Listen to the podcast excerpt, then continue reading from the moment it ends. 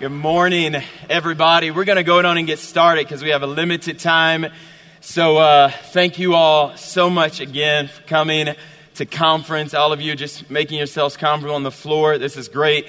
If you have something to write with or on, that would be great. If you don't, just kind of look around. Maybe if you have notes, uh, uh, uh taking notes is just always better than trying to remember things.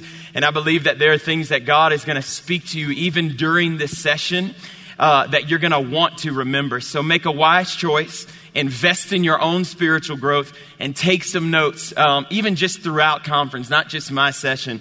So glad you guys are, are here. Can I have my friends maybe like on the, on the side section? Can y'all kind of come in? Can we all, that way, I just like to see people, you know, as I'm speaking. Sometimes when I see faces, God just kind of speaks things. So all of my people just on the, on the, can y'all just kind of fill in here? We're all family. Y'all are good in section 10, so just come as far as maybe section 10 and section 3. Thank you guys so, so much. So honored that you're here with us at Desperation July Conference. How many of you are having a great time so far? Let me hear you. God has, God has so much. God has so much to say to us. And I think that many times as Christ followers, we make the mistake of just kind of underestimating God. Ephesians 3 and 20 says, Now unto him who is able to do exceeding abundantly above all that we can ask, think, or imagine, according to the power that is at work on the inside of us. I just want to remind some and inform others that there is a supernatural river of God, the very Spirit of God that lives on the inside of you, that is longing for you to speak. Pastor Brady set it up so incredibly. There's a desire and there's a longing in the heart of God to be able to communicate to his sons and daughters, for you to hear his voice and for him to hear your voice. And that's a little bit about what we're going to be talking about.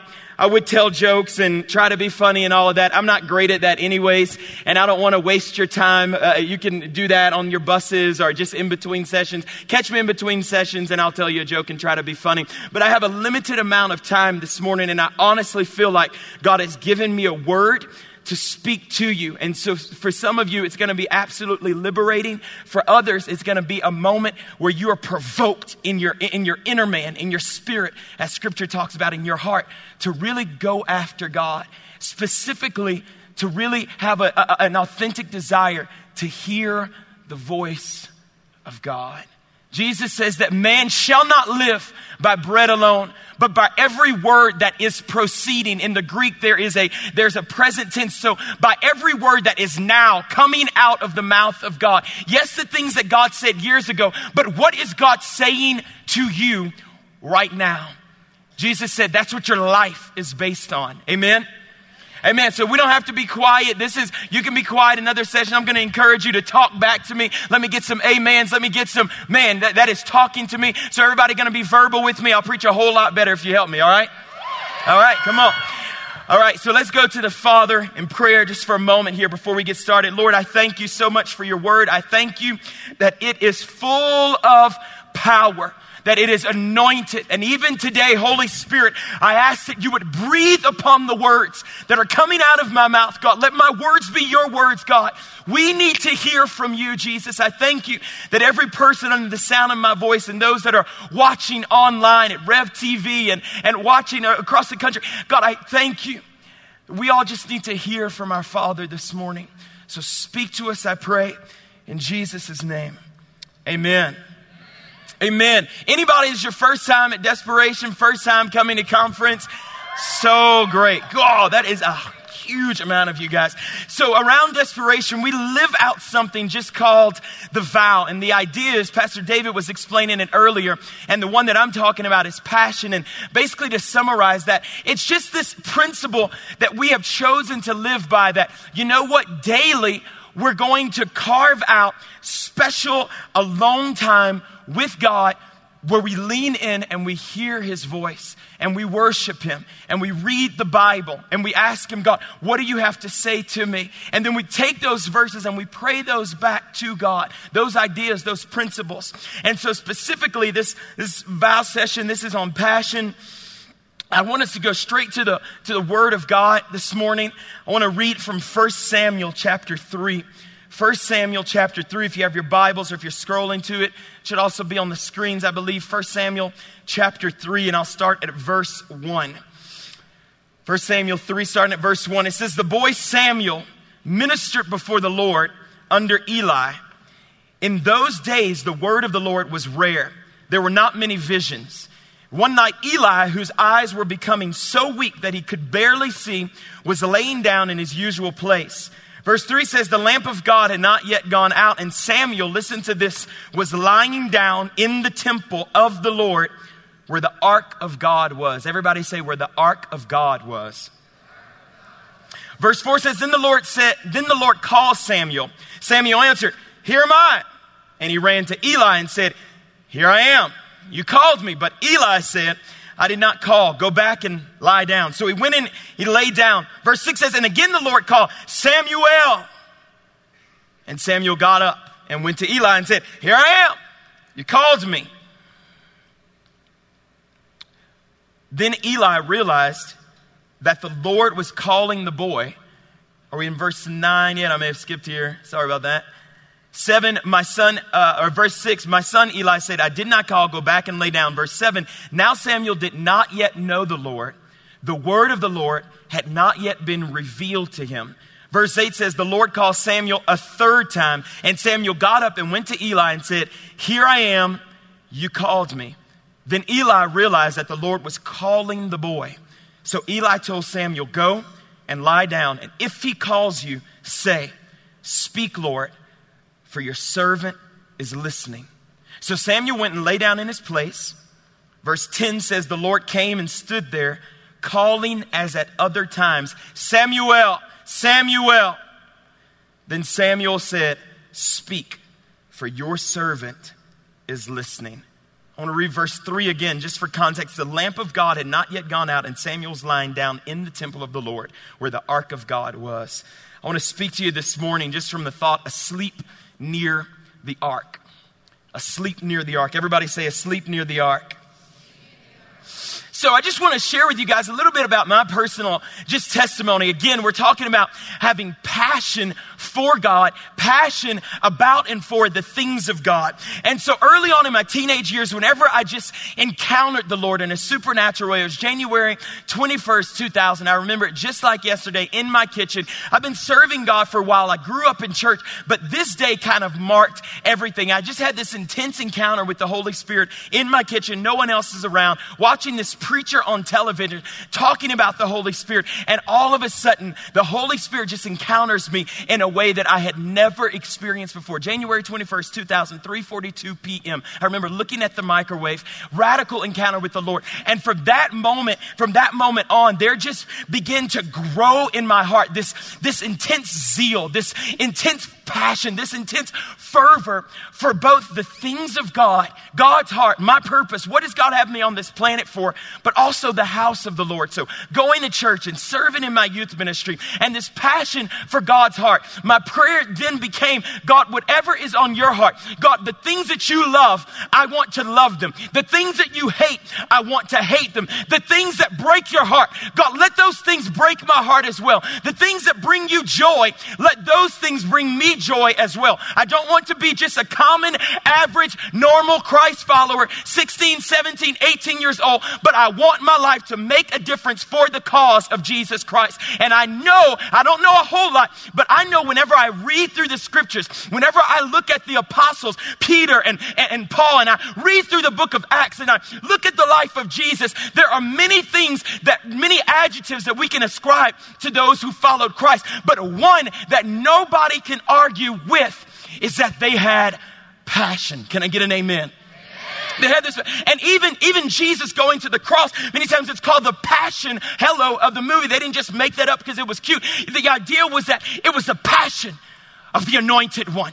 It was passion that sent him to the cross. It was passion for you and for I that kept him on the cross. And it was passion that pulled him up out of the grave. Can I get an amen? So, of all the different things, and I know love and joy and peace and patience and the fruit of the Spirit, all those things, but I think that all of those can be encaps- encapsulated in this, in this one idea of gosh, they were passionate about what they were doing. I mean, it took passion. If you read through the Bible, I mean, the Bible is such a great book, you should read it sometimes in Corinthians where Paul talks about, hey, I was shipwrecked and then I was beaten and then, then I was tortured and then, I mean, I had snake bites and people tried to kill me and all those different things. But it was this passion, this intense fervor, this intense zeal for God that just kept him going. Hebrews talks about he for, talks about Jesus, he for whom the joy, the joy that was set before him endured the cross, despising the shame. It talks about us looking unto Jesus, the author and the finisher of our faith, for, um, for whom the, for the joy that was set before him endured the cross, despising the shame. It was passion that drove him to the cross. It was passion that kept him there. It was passion. It was zeal. So as a teenager, super, super passionate. But, but here's what I discovered about, about being passionate, passionate about God. Passion by definition, even is more than an emotion. It's more than an affinity or an enjoyment of God. Because you, uh, what I've discovered after about months of, of really intensely serving God is that feelings will come and those same feelings will go. And the big question mark is, what are you going to do whenever the feelings go away? It's easy to have passion whenever it's ignited. I mean, passion is like fire. You, I mean, it's like wildfire. Ask us about Colorado. You know about wildfires. I mean, how quickly it can spread. Hello. And so, so it's really, really easy because you have burning embers all around you. But I'm talking about having passion on a Friday night whenever you are tempted to go out or, or be with the wrong crowd. I'm talking about having passion at school on Tuesday morning whenever you are the only one that is serving God intentionally, full of zeal for God, and no one else whiz. So the feelings go right out of the window. And, and what are you going to do? That's the big question mark. I had to discover that passion was so much more than my emotional stirring or my affinity for God. Because if we were honest, I think that that's the position that many of us are in. We like God. We like the idea of, uh, uh, of serving God and doing great things for God, but it's more of just an affinity. That's cute. But I'm talking about going so much deeper than that, where you have this zeal that is not based or rooted on how you feel but it is based on the Word of God and is constant in every season, no matter the trial, no matter the challenge, no matter the hardship. This passion is still in your heart. Are you guys understanding this? And so, so I had to discover, you know, this is so much more than emotions or, or hype or, or all of those things. So I stumbled across this verse in Romans chapter 10, verse 2. I don't have it on the screen, but just listen to it or you can turn it, turn to it or just write it down. It says, For I bear them witness that they have a zeal for God, but it is not according to knowledge. It's New King James Version. NIV says, For I can testify about them that they are zealous for God but their zeal is not based on knowledge, and that knowledge is knowledge of the Word of God. New Living Translation says, same verse, Romans chapter 10, verse 2. I know what enthusiasm they have for God, but it is misdirected zeal. Whenever I came across that verse, it just kind of struck me in my high school years, and I said, God, I want my passion for you. I don't want it to just be this fleeting thing that just kind of comes and goes with the ebb and flow of life but I want a zeal for God because in reading the Word, in reading the Word, sometimes it's just, I mean, it's all fluffy and it brings you joy, but then sometimes we come up to the Word of God and it is like a mirror and it shows us who we really are. And that can be uncomfortable. He never leaves us hopeless, okay? So he always gives, okay, this is how you, this is what you need to fix. This is what you need to correct, okay? And so I came across that verse and I was like, oh God, that's probably what you would say about me he has a zeal for God, he has enthusiasm for God, but it is not rooted and grounded in the Word. In the Word. And so, so coming across that, I feel like so many teenagers, even today, we've got to have this zeal that is according to the Word of God. I begin to realize that if I was going to be in this for the long haul, it would take more than simple passion that was based on my feelings. Rather, it would take zeal that was according to knowledge of God's word. What does God have to say? You have a choice today to be the typical average teen Christian, okay, with a little bit of passion and a little bit of zeal for God that's rooted in your emotions. So as long as you're at conference, you're fine. And as long as you're in the four walls of your youth group on a Wednesday night, you're fine. And as long as you're in the Sunday school on Sunday mornings, you're fine. But you have to go deeper. You have to, you get, you get to make a choice today. I can be that or I can be one who has passion that is rooted in God's word. It's so much more than what I feel. You see, the unique one that five years from now, your passion for the Lord will have only grown from a small, trickling, little sparkling ember into a blazing fire that is contagious on all those around you. You guys see the difference here? God's word is the thing that makes the difference. We are a prayer and a revival movement. We believe in signs and wonders at desperation. We believe in encountering Jesus in a new way and having your heart warmed and all the tingly things that come with it. But at the core of who we are, we are taking God's word and applying it to our lives daily, whether the feelings are there or whether they're not. Can I get an amen? See, quiet times, what we mean by quiet times, and I don't want to just kind of gloss over these Christian terms because we're great at doing that. We just make the assumption, oh, everybody knows. No, no, no. What we mean by daily quiet times is time to read and pray through the word. It's not glamorous. It's not glorious. Many times my quiet times are just as dry and dull, okay, as just sitting there staring at the wall. But you know what? There are these moments where the Holy Spirit just comes and breathes life, but I don't want to sell you something that's not going to happen. So let me just tell you sometimes, and in my personal experiences, I talk to people who've served Jesus for decades and years and years. You ask them, what does your quiet time looks like? It's not glamorous. It's not glorious. It's just me sitting there with God, reading His Word, whether I feel something or not. And as teenagers, we are conditioned to be driven by our sensory skills. That's what, that's what television has taught us. That's what movies has taught us. And that's what drives us to all of the, you know, the pyrotechnics and, and I mean, all the different things and the special effects and the action movies and Iron Man and, and the Wolverine and, you know, all these different things. And we're taught, you know, we're, taught, you know, and, and so we're taught and we, we begin to develop a pattern that that's what drives us. But life in God is so different. We walk counter culture to the things of the world. This is why Paul said in Corinthians, the carnal man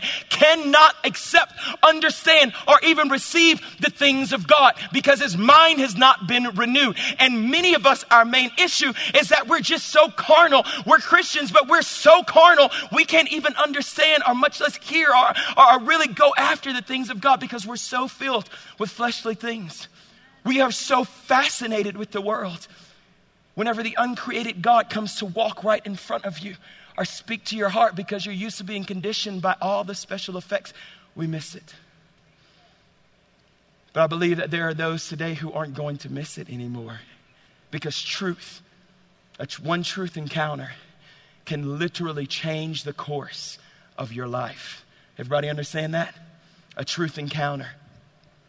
And so, life in God just every day, day in and day out. And here's the hope, you guys. We aim for every single day. I am not perfect. As a pastor, there are days whenever it's just like wake up late, alarm clock. We got a five month old at our house right now. I mean, she's my child. She's not just at our house right now. And so, you know, her name is Ryan Nicole, and she will wake up at like five something in the morning. I'm rolling over, like putting the pillow over my head and trying to get decent sleep at night. And so I'm not saying if you don't do this every day, you just missed it, you've blown it. But the goal, the aim, the mission is God, every day want to carve out some time with you to encounter you and hear your voice and you to hear my voice. Does that make sense? God speaks to those who take the time to listen.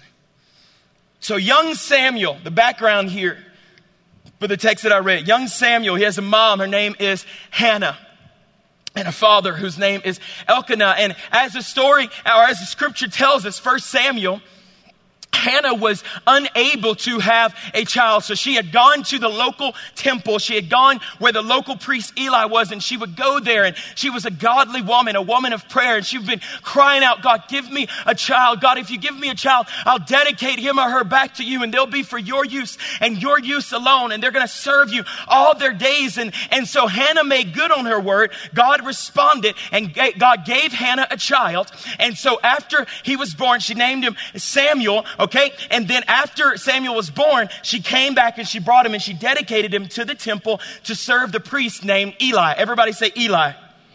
Okay, so he grew up with Eli's sons, these two, I mean, just bad cats. I mean, these dudes are just bad. And I don't mean bad in a good way, I mean bad. Like Hophni and Phinehas were doing sins that were unthinkable, unspeakable at the time. Okay, so you have this guy, Samuel, he's living with, and living in the temple with Eli and his two hellish sons, Hophni and Phinehas, and he's just kind of going through, going through life. So he grew up with them. They are so wicked beyond description. First Samuel chapter 2 talks about, or multiple times in First Samuel chapter 2, it talks about Samuel. It, many times you'll draw this comparison. Hophni and Phinehas are out doing the things of the world. I mean, like tragic things that priests should have no business doing. And it compares Samuel ministered before the Lord. Samuel was just serving the Lord.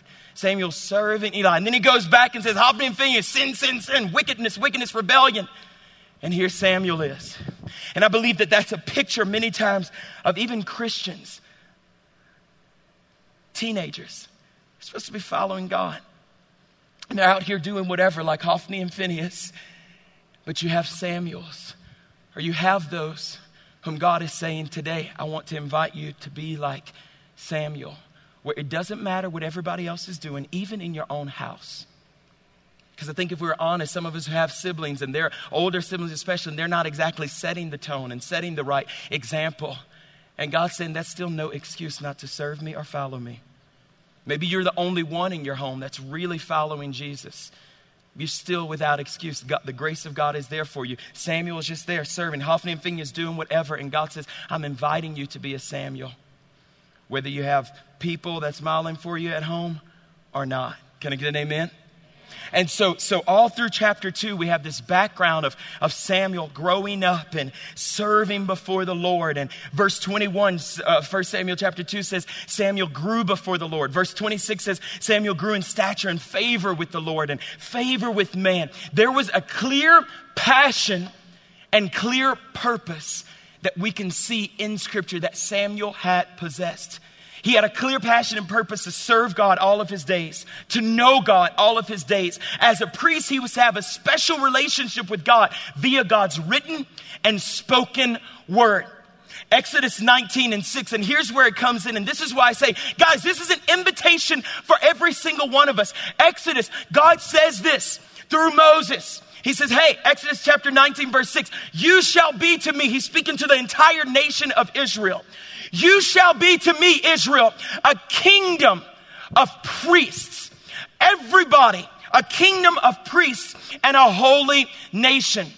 You see, the desire of God from the very beginning of time, it was never for there to be just one little special person that can communicate to God for the masses. God never, he, that was his original intent. He told them, uh, intent, he told them, I want every single one of you to be able to hear my voice you shall be to me, Israel, a kingdom of priests, a holy nation, ones who are set apart. So, this is why I say this is the invitation that God has extended to you. It doesn't matter how spiritual you are, it doesn't matter how long you've known God for, it doesn't matter your age, your race, your creed, your color, your background, your socioeconomic status, how much money your mama and daddy make. It does not matter. God says, I want you to be priest unto me. I want you to be able to come into my presence and I want you to hear my voice. Amen? And so the invitation is ours, and what you choose to do with that invitation, there's serious consequences. And so Samuel had to make some hard choices. You are going to have to make some hard choices, choosing greatness over just being good or average teenage Christian. When Hophni and Phinehas were out there choosing unrighteousness, Samuel was constantly before the Lord. He had a pattern of ministering to the Lord. Another word or another idea there is just in worship before the Lord. God, what can I do today? It's like Pastor Brady was saying, God, what are you doing today? And how can I come in agreement? How can I partner with what you are doing in my school, in my home, in the grocery store, at the football game? God, what are you doing and how can I be a part? He had a pattern of worshiping God consistently. And many of you would ask, you know, Pastor Brandon, how do you, how do you gain passion for, for, for God? And I would say you just, you get alone with God. How do you cultivate passion? You just get alone with God. And there's some principles, but, but, but the bottom line is you and God. Do you dare to be alone? We're the ones who, even throughout this conference, when nobody else is in the prayer room, do you dare to go there? Maybe skip a lunch or skip a breakfast or skip a dinner or take 20 or 30 minutes and go there. Nobody else is there. It doesn't matter, but you're there ministering before the Lord. God, what are you doing in this conference? What are you doing in my youth group? And how can I be a part? I believe God is looking for Samuels in this session, even today, to say, Lord, I want to be used by you. I want to hear your voice on a consistent basis. Sometimes I'll miss it. Sometimes I'll mess up. Sometimes I'll forget. But God, the overarching theme of my life is he or she is one who ministered to the Lord. Who ministered to the Lord. An amazing mentor in my life says, How do you, how do you cultivate passion? You find something you're willing to die for, and then you live for it. Jeanne Mayo says that. Romans 12, 11. Never be lacking in zeal, but keep your spiritual fervor serving the Lord. Again, the mark or one of the marks of a disciple a true follower of Christ is that they have passion.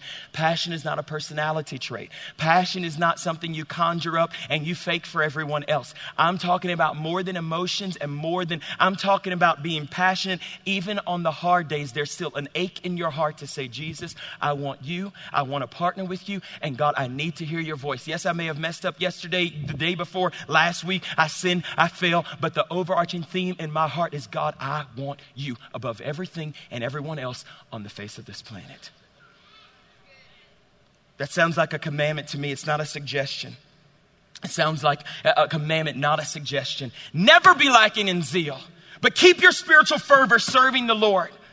It turns my stomach Whenever I see teenagers, especially or young adults, we can get so excited about all sorts of different things. But whenever we come to the house of God, the most exciting being on the face of the planet and even outside of our system, God shows up via the Holy Spirit. And we are not oftentimes as excited about that as we are about the new video game or the new movie that's coming out or the new uh, restaurant that we just found or the great sale that we just found at H&M or wherever it is that you whatever it is, God is calling us us to walk and to live in passion, an intense zeal and fervor for Him.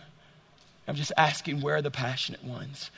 Where are the Samuels in this room?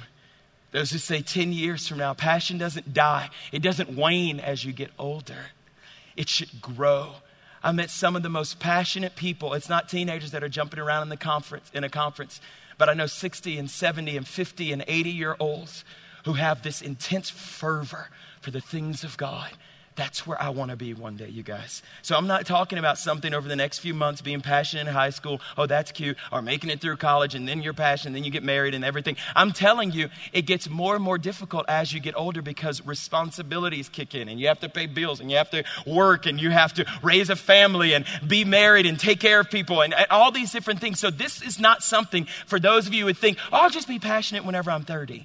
Oh, I'll just get some, I'll get a little passion whenever I'm 25. Or, no, no, no, no, no, no. It starts starts now. You begin cultivating it now in your teenage years so that 10 years from now, you'll have a history of serving Jesus, of loving Jesus so intensely that even in the moments of temptation, maybe, dare I even say, where you're the only one in your little circle in college, but you still got this lifestyle of passion for Jesus. Still having a quiet time 20 years from now, sitting on your back porch or wherever, on your lunch break at work, saying, you know what? I want Jesus more than anything else. He is my exceedingly great reward. Amen? Are you guys getting this this morning? I want to be a person of passion. And so looking at, looking at Samuel, looking at Samuel, 1 Samuel chapter 3, I want to go back to that, back to that verse. It's 1 Samuel chapter 3, and looking at verse 3, it says, The lamp of God had not yet gone out, and Samuel was lying down in the temple of the Lord where the ark of God was. And then the scripture goes on to say that the Lord called out to Samuel. Now, there's something really significant, even here in scripture, I believe that Holy Spirit is even just speaking to me this morning I was, as I was kind of adding to this message. The Ark of the Covenant Everybody say the Ark of the Covenant. Also known as the Ark of God. Everybody say Ark of God.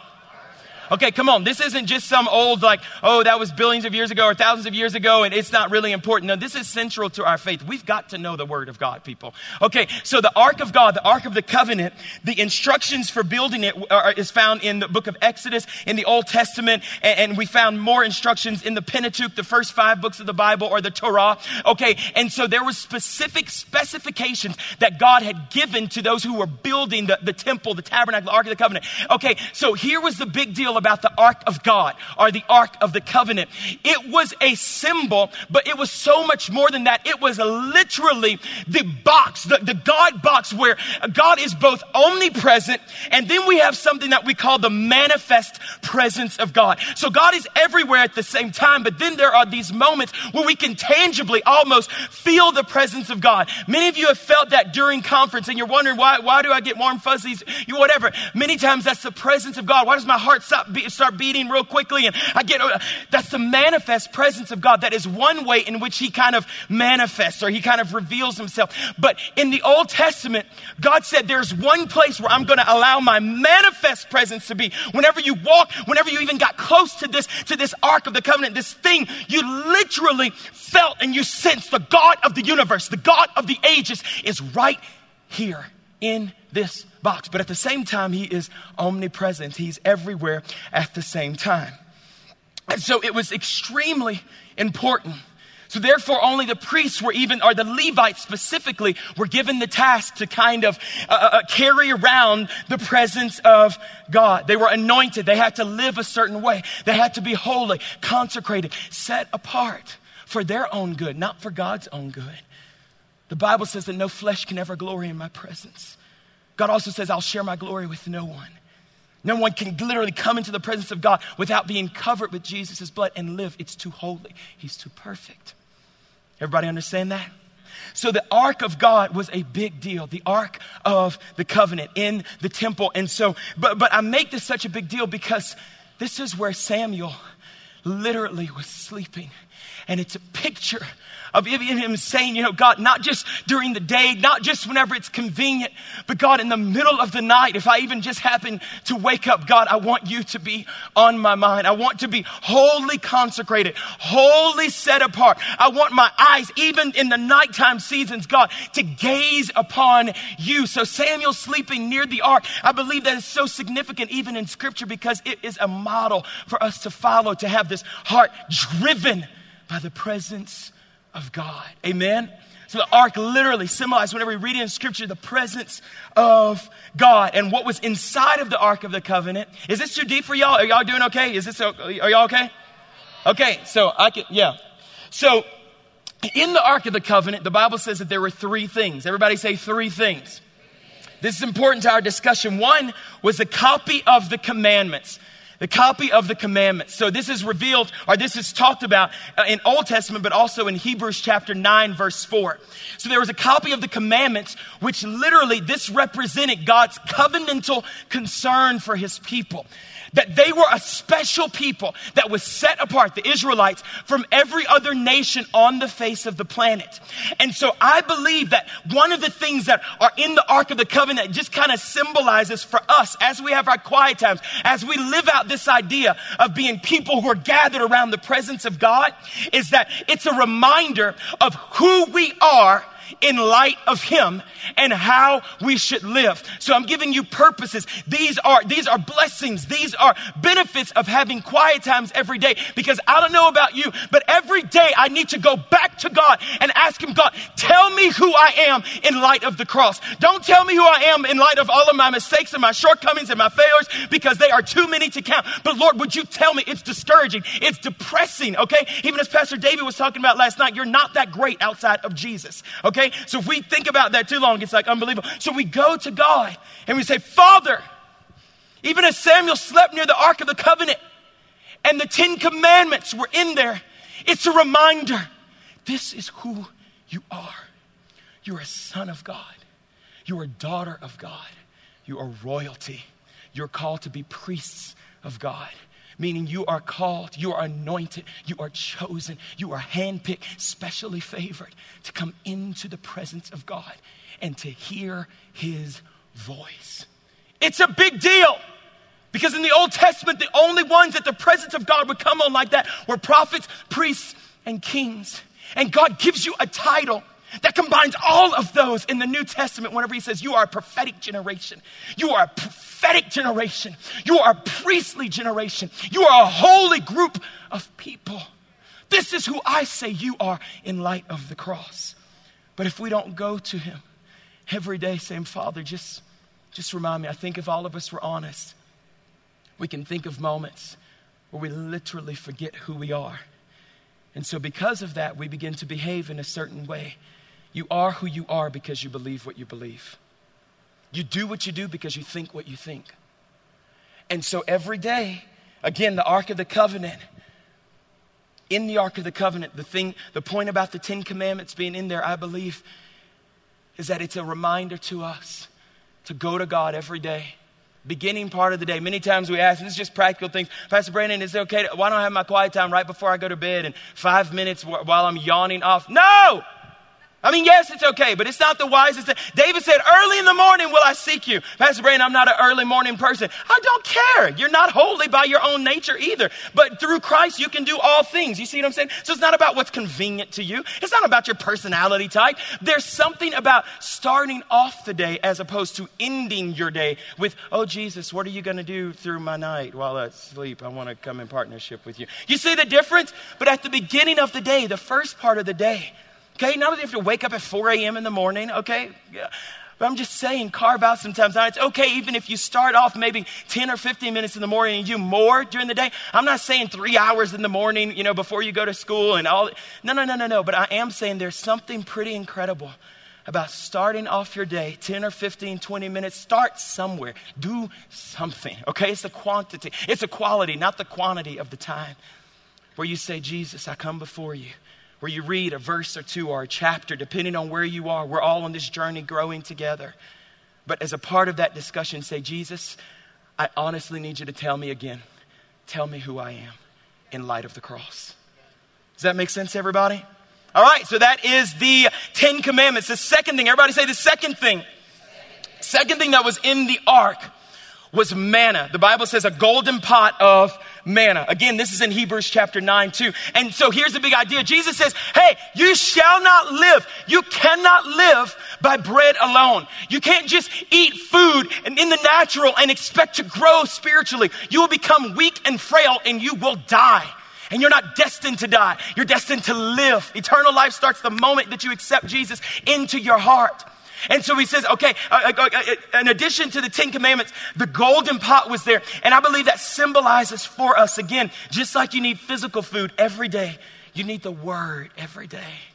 You need scripture. You need verses. This is not popular. Again, this is not glamorous. I don't want to tell you just how to have a good time. I want to tell you how to endure with Jesus. Endure, bearing your cross, walking in joy, walking in peace whenever other ones fail by the wayside or those around you just kind of, you look around and you started off with Jesus together, but five years from now, because you've had this history of being passionate for God, specifically in the area of having a quiet time, you'll look around and you'll begin to realize, where's everybody else?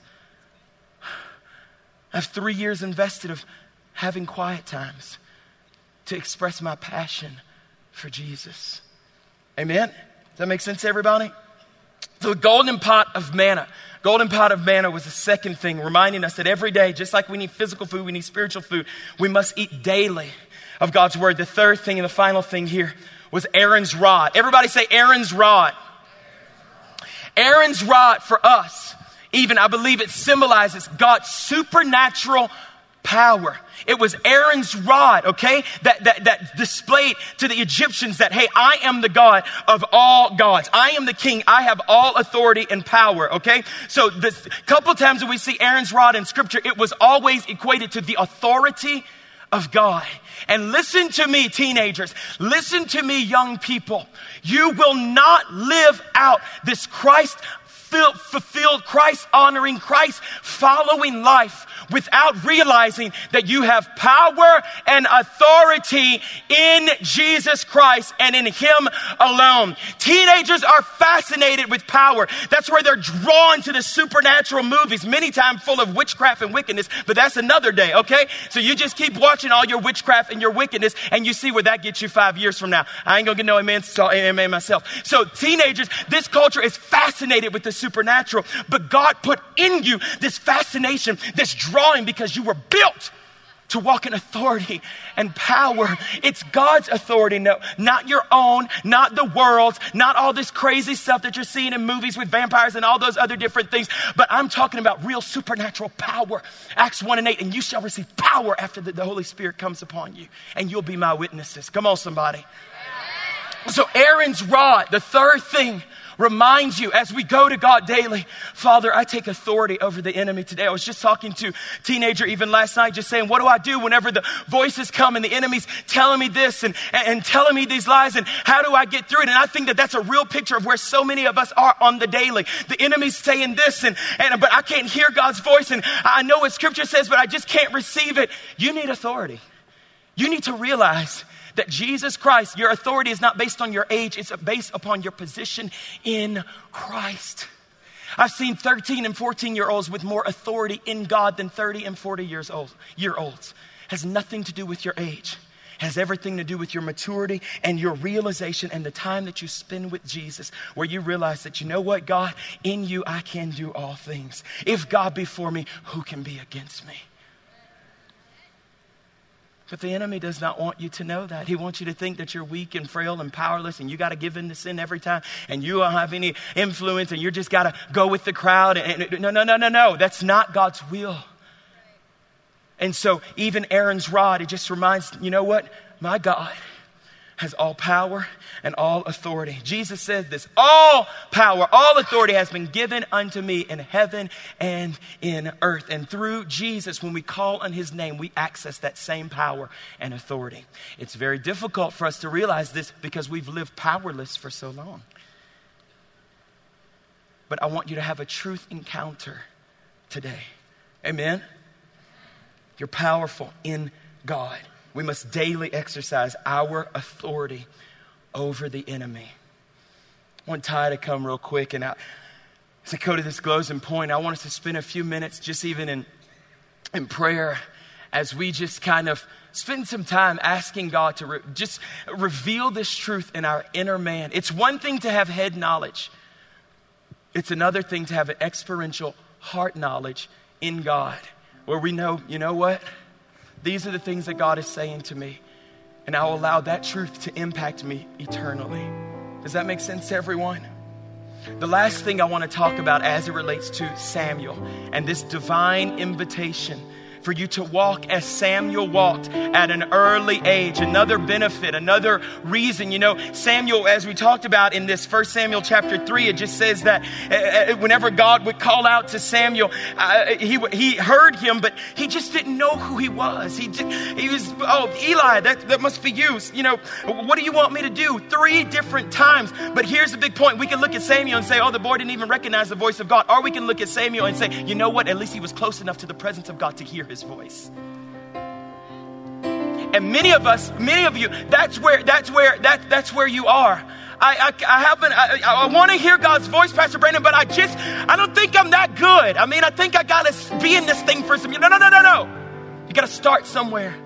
Samuel was close enough to the ark of God, to the ark of the covenant, that maybe he didn't know everything. And maybe you don't know everything. Maybe you don't know 50 scriptures. Maybe you don't know even John 3:16. Maybe you just got saved last night. It does not matter. It's completely irrelevant. The point is, is that you come close to the presence of God. That you at least hear his voice. And what will happen over time?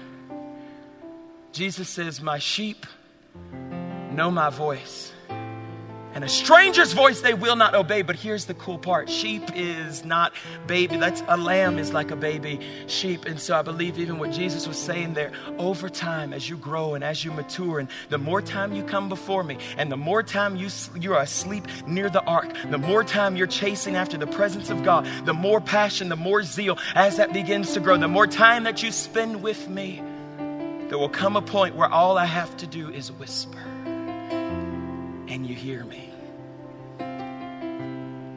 But I do believe in our early stages, God is willing to shout because He loves you. Not in a mean way, get over here! but just, hey, come this way. Separate yourself from that crowd. Don't do that. Go speak to this person. I have a word. That's how passionate He is about you hearing His voice. We're not talking about something spooky or kooky here, but we are talking about something supernatural, so make no mistake. This is supernatural. We believe in the supernatural. We believe that our God is alive and well today and moving in the hearts of men through the Holy Spirit.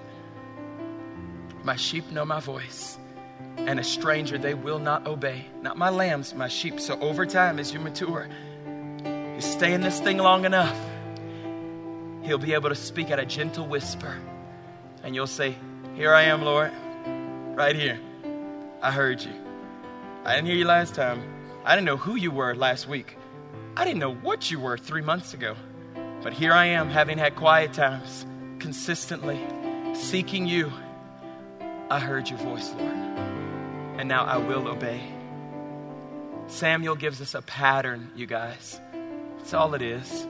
It's not rules, it's not like it's just it's a pattern. It's principles that I believe if you'll allow these things to if you apply them to your heart and apply them to your life, you'll be amazed at where you are even a year from now. Next conference at Desperation, you'll be prophesying over people spot on, target on, because you heard the gentle whisper of God.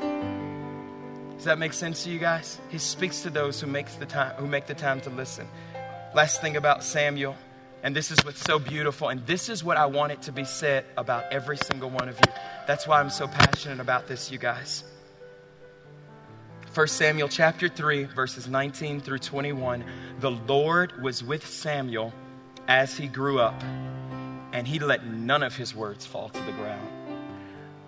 I don't believe that exact phrase or description is used for anyone else in the Old Testament, especially prophets. Of course, Jesus but even in the New Testament, he let none of his words fall to the ground. One of my favorite verses in the Bible is Isaiah 40 and 3. The Lord my God has given me the tongue of the learned, that I may know how to speak a word in season to those who are weary. Morning by morning, he awakens my heart to hear him. One of my favorite verses. I want that to be said about you guys. He let none of his words fall to the ground, and all Israel from Dan to Beersheba recognized that Samuel was attested as a prophet of the Lord. Verse 21 The Lord continued to appear at Shiloh, and there he revealed himself to Samuel through what? Through what? Through what? Not his feelings, not his emotions, not his dreams, not his fascinations, but through God's word, there was revelation that began to increase over the course of Samuel's life. And we look at Samuel confronting kings and, and rising up and being influential and anointed the first, you know, a, a king of Israel being Saul and all these different things. And I believe that God wants to use you in a mighty way, but he will use those who are committed to living in passion before Him all of your days. Amen? Those who finish well are the ones with a history of sleeping near the ark, chasing after the presence of God, having daily quiet times. On every head bow, every eye closed right now. Holy Spirit of the living God, I thank you that you are in this place. You're moving on every heart, walking in between aisles, even down here at the front. Just saying, Whosoever will. The invitation is extended. Holy Spirit, I pray that you would do what only you can do. God, I thank you for an impartation of passion, zeal, and fervor. Even as you have imparted to me through those who I've served under and those who I've learned from for years. God, I ask you for divine impartation of zeal and spiritual fervor for the Lord. Thank you, Jesus, for truth encounters even now. You just want to respond to God. I want you to stand to your feet really, really quickly and lift up your hands, real, real quick here, because we don't have a whole bunch of time. Lift up both your hands to Jesus. If you want to respond and just say, you know what? I want to be a Samuel. I don't want to be a Hophni or Phinehas. I want to be a Samuel. I'm committing, I'm making a fresh commitment, Jesus, to be asleep near the ark. Chase after the presence of God. Have a quiet time. Even when I don't feel it, I'll seek your face. God, I pray every hand that is lifted, every heart that's represented by hands lifted in this place, I ask you for an anointing now. Father, your anointing and your power can do on us and through us in minutes what takes the strength of man a lifetime to do. I ask of you right now, release a fresh anointing, Jesus. For hunger, spiritual fervor, zeal, passion for God, passion for God's word, and passion for God's house. I thank you that 10 years from now, these teenagers will be found in the house of the Lord, serving and, and helping to equip others to follow after Jesus. God, I thank you someone will be married by that point or 15 years from now. God, I thank you that even at home, they will have spiritual fervor and zeal because of a commitment even today and coming into covenant with you, asking for your grace. God, impartation even now, Lord Jesus, as hands are lifted, would you pour out upon us, Holy Spirit? In the last days, you pour out your spirit on all flesh. I thank you, sons and daughters, being raised up even in this moment to prophesy because we know your voice. God, I thank you for those who have to make tough decisions, even. That God, clarity would come to them. Those who are discouraged and weak or, or feel condemned for not having a quiet time in months, much less days. Holy Spirit, I thank you that you deal with the shame. Wipe it away even now, oh God, by the power of your Holy Spirit. Deal with it right now through the power of the cross. God, I thank you. Spiritual fervor and zeal that it will be said of these that they, they are the desperate ones. Holy passion, holy pursuit of God. In the name of Jesus. Holy Spirit, fill even now. It's really hard to do this without the Holy Spirit. Just ask God, fill me with the Holy Spirit even now. Come on, just ask Him, even at a whisper, Holy Spirit, fill me even now. Baptize me in your fire. Baptize me in your fire, God. Give me a heavenly language even to pray in. God, fill me even now. Baptize me. Overflow. Fill me again, Lord, with your spirit till it's overflowing. Where the passion that we have is simply an overflow of the passion that is coming from the throne of God. In your name we pray. In your name we pray for your glory, Jesus. In your authority, Jesus. By your grace and your grace alone. I speak to Timothy 2 and 1 over them. Be strong in the grace of God. Be strong only in the grace of God, not your own strength to have quiet times to follow Jesus. I thank you for noticeable differences in their quiet times and the consistency thereof. in Jesus' name. Amen. Amen. Hey, God bless you guys. We love you. Enjoy your lunch break. We'll be right back here at 2 o'clock for an incredible man of God who's going to be speaking, John Gray. You don't want to miss it. Love you guys so much.